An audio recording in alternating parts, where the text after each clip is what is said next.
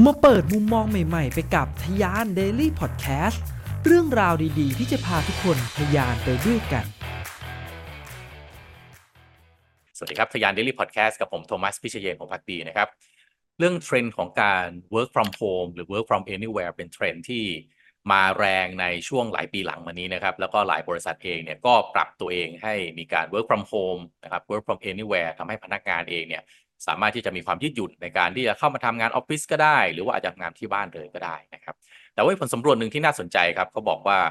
การที่ให้พนักงานทำงานจากที่บ้านได้หรือ work from home work from anywhere เนี่ยทำให้รายได้ของบริษัทเนี่ยโตเร็วกว่าบริษัทที่เข้มงวดในการเข้าออฟฟิศ ในเรื่องของ work from home work from anywhere นี่คงไม่ใช่เรื่องใหม่แล้วนะครับ ในช่วงของโควิดเนี่ยเป็นเรื่องที่ innovation มาก ๆ เลยนะครับ เอ๊ะ คนจะไปทำงานที่บ้านได้ยังไง แต่ว่าหลังจากนั้นไม่กี่ปีนะครับ การทำงานที่บ้าน บางบริษัท บางอุตสาหกรรมเนี่ยถือว่าเป็นค่า default มาตรฐานอย่างหนึ่งเลยนะ ว่าถ้าคุณเป็นบริษัทในอุตสาหกรรมนี้ แล้วไม่มีการ work from home ได้บ้าง หรือทั้งหมดนะครับพนักงานก็จะบอกว่าไม่เอาดีกว่ายกตัวอย่างเช่น เป็นโปรแกรมเมอร์นะครับ เป็นโปรแกรมเมอร์แล้วบอกว่าต้องเข้าออฟฟิศตลอดเนี่ยโอ้โหแข่งยากเลยนะครับ อย่างธนาคารบางธนาคารนะครับ ใหญ่ ๆ เนี่ยก็บอกเลยว่าพนักงาน work from home ร้อยเปอร์เซ็นต์นะฮะในช่วงประมาณปี 2 ปีหลังมาเนี่ยก็จะมีอีกกระแสหนึ่งที่บอกว่าการที่พนักงานกลับเข้ามาทำงานในออฟฟิศเนี่ยมันให้ผลตอบแทนสามารถทำให้บริษัทเนี่ยสร้างผลตอบแทนได้มากกว่า ประสิทธิภาพในการบริหารจัดการดีกว่า การทำงานเป็นทีมดีกว่า ซึ่งสะท้อนไปที่ผลกำไรของบริษัทนะครับ คนที่นำเรื่องนี้มาถ้าจำได้นะครับในช่วงนั้นเนี่ยอีลอนมัสเป็นคนแรกๆที่มาประกาศเลยว่าพนักงานของเขาจะต้องกลับมาทำงานที่ออฟฟิศและอีกหลายบริษัทก็เช่นเดียวกันที่ประกาศว่าพนักงานจะต้องกลับเริ่มกลับเข้ามาทำงานในออฟฟิศแล้ว ก็เป็นการดีเบตกันระหว่างพนักงานน้องๆคนรุ่นใหม่ที่รู้สึกว่าทำไมจะต้องกลับเข้าไปทำงานออฟฟิศด้วยทำงานอยู่ที่บ้านมันโอเคกว่าลงตัวกว่านะครับขณะที่บริษัทก็อยากที่จะได้ประสิทธิภาพที่ตัวเองเชื่อว่า ถ้าพนักงานกลับเข้ามาทำงานในออฟฟิศได้เจอหน้ากันได้ทำงานร่วมกัน การประชุมการเห็นหน้ากันเนี่ยยังไงยังไงมันก็มี productivity แล้วก็ได้รับผลลัพธ์ที่ดีกว่านะครับแต่ที่ผมเกริ่นไปในตอนต้นของคลิปนี้ครับที่มันมีผลสำรวจที่บอกว่าบริษัทที่ให้ work from home กับ work from anywhere เนี่ยรายได้นะรายได้นะครับไม่ใช่ผลกำไรนะจากผลสำรวจเนี่ยโตเร็วกว่าบริษัทที่เข้มงวดในการเข้าออฟฟิศมากกว่าถึง 4 เท่านะฮะอันนี้ค่อนข้างน่าสนใจ เพราะว่าผมเองเนี่ยมีบริษัทที่ เป็นหุ้นส่วนแล้วก็เป็นผู้ก่อตั้งเนี่ยนะครับหลายบริษัท บางบริษัทเนี่ยก็ work from home ร้อยเปอร์เซ็นต์บางบริษัทก็ไม่มี work from home เลยนะครับ ทุกคนจะต้องเข้าออฟฟิศร้อยเปอร์เซ็นต์ครับบางบริษัทก็ไฮบริดครับเข้าออฟฟิศบ้างทำงานที่บ้านบ้างนะครับก็เลยคิดว่าเออผลสำรวจนี้น่าสนใจ แล้วก็น่าเอามาสะท้อนมุมมองว่าหลังจากนี้ไปเราจะจัดการเรื่องนี้อย่างไรเพราะว่าทีมงานในบริษัทที่ work from home ร้อยเปอร์เซ็นต์นะฮะมีการกลับมาเสนอว่าขอตั้งออฟฟิศ นะก็คือให้พนักงานเริ่มกลับเข้ามาออฟฟิศเป็นไฮบริดนะครับผลสำรวจล่าสุดเนี่ยบลูมเบิร์กเขาเอามารายงานนะครับ ว่าการศึกษาแล้วก็วิเคราะห์ข้อมูลซึ่งเป็นการจัดเก็บ ข้อมูลถึง 3 ปีโดย Boston Consulting Group นะครับ BCG Group นี่ก็คงไม่ต้องพูดถึงนะ คงพูดได้ว่าเป็นอันดับต้นๆนนะฮะท็อปทรีของโลกเลยนะครับ ที่เป็นสำนักเรื่องของบริษัทที่ให้คำปรึกษาทางด้านการบริหารจัดการ เป็นบริษัทที่อยู่ในสหรัฐอเมริกานะครับเขาไปวิเคราะห์รูปแบบการทำงานแล้วก็รายได้ของบริษัทมหาชน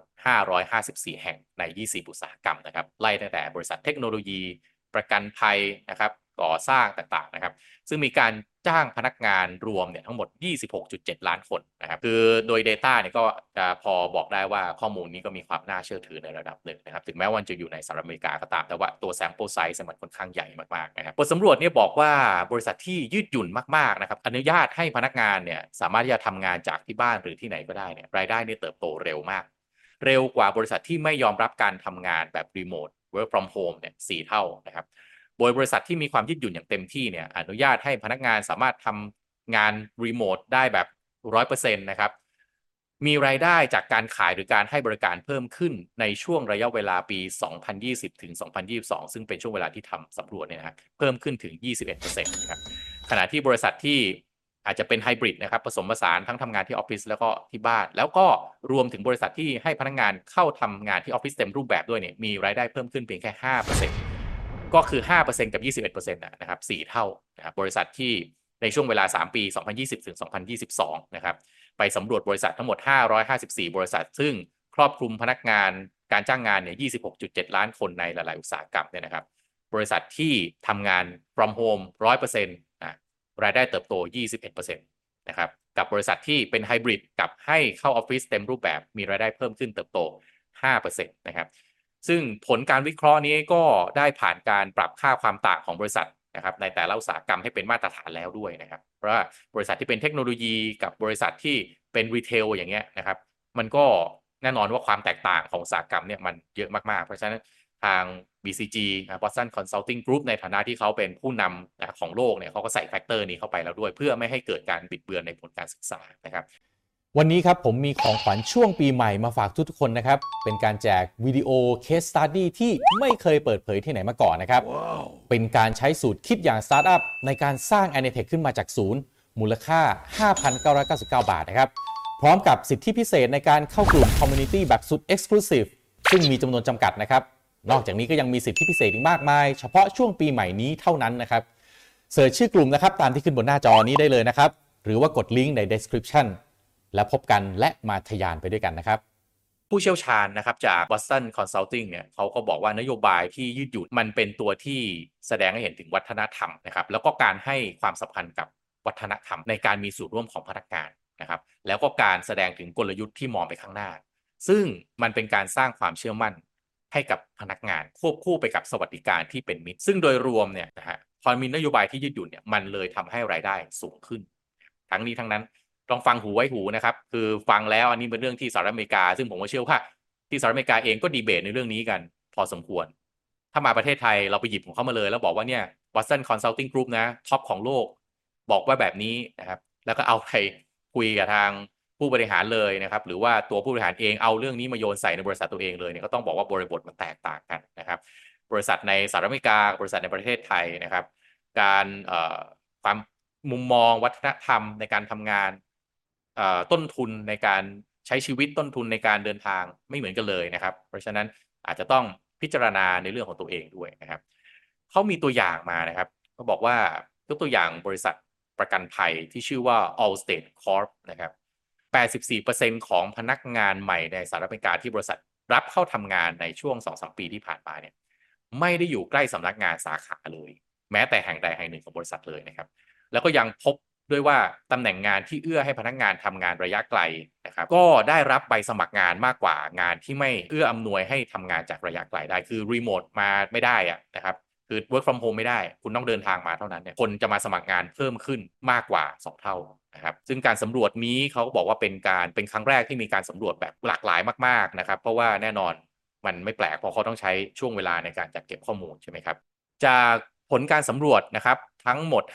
5,565 แห่งในฐานข้อมูลของบริษัทที่ชื่อว่า Scoop Technology ก็เป็นอีกรีเสิร์ชหนึ่งนะครับ ก็พบว่าสัดส่วนของบริษัทที่กำหนดให้ต้องทำต้องทำงานในสำนักงงานแบบเต็มเวลาเนี่ยลดลงนะฮะเหลือ 38%นะครับในปี 2023 ถ้าเทียบจากต้นปีเขาบทสำรวจนี้เนี่ยไปทำสำรวจเมื่อสิ้นเดือนตุลาคม 2023 คือปีนี้นะครับที่ผมกำลังอัด EP นี้อยู่เนี่ยนะครับ